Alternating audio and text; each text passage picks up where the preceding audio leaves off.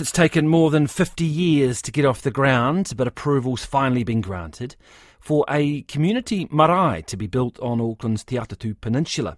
The plot of land beside the Waitemata Harbour and the west and just west of the bridge will be leased by the Te Atatu Marae Coalition from the council, and the plan is to include housing for elderly people next to the marae. Chris Carter is the chair of the Henderson Massey local board that gave it the go ahead and is with us now. Good morning, Chris. Good morning, this, uh, Corin. This seems like a long time coming, but uh, there must be a bit of excitement, I imagine. Yes, well, as your listeners will know, the wheels of local government turn very slowly. But Corin, we've finally reached a point where this marae can be built on, on in this iconic site on the Waitemata Harbour, and uh, we're really it'll be great. I mean, the, the marae will provide valuable cultural and community services to Maori and non-Maori in our community. So, look, I was for many years the MP for Te. I was a strong supporter of the marae then, and I'm really pleased now in my new role as chair of the local board to get this through. Well, without going into the full wheels of bureaucracy, what was the what was the hold up?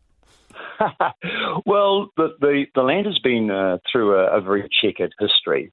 It was harbour board land that was given to Waitakere City and who were going to hop the lot off for housing. Uh, anyway, fortunately, through the sterling efforts of the local MP, my good self, we stopped that. Luckily, I was Minister of Local Government and Conservation at the time. That was an enormous help. So there was that fight.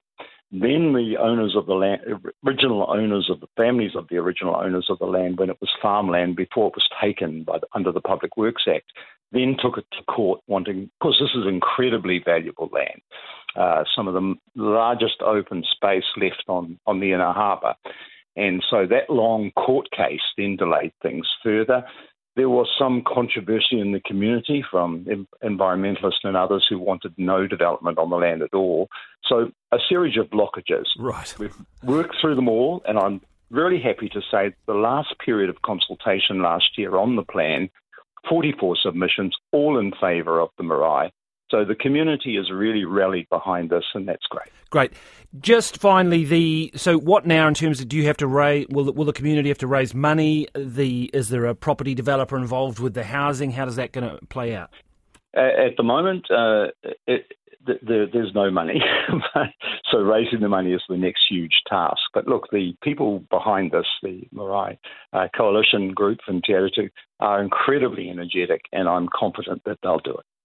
Great stuff. Well, thank you very much for that. That is Chris Carter, chair of the Henderson Massey local boards, with uh, news that they have given the go ahead to a long awaited uh, community marae in Te Atatu Peninsula.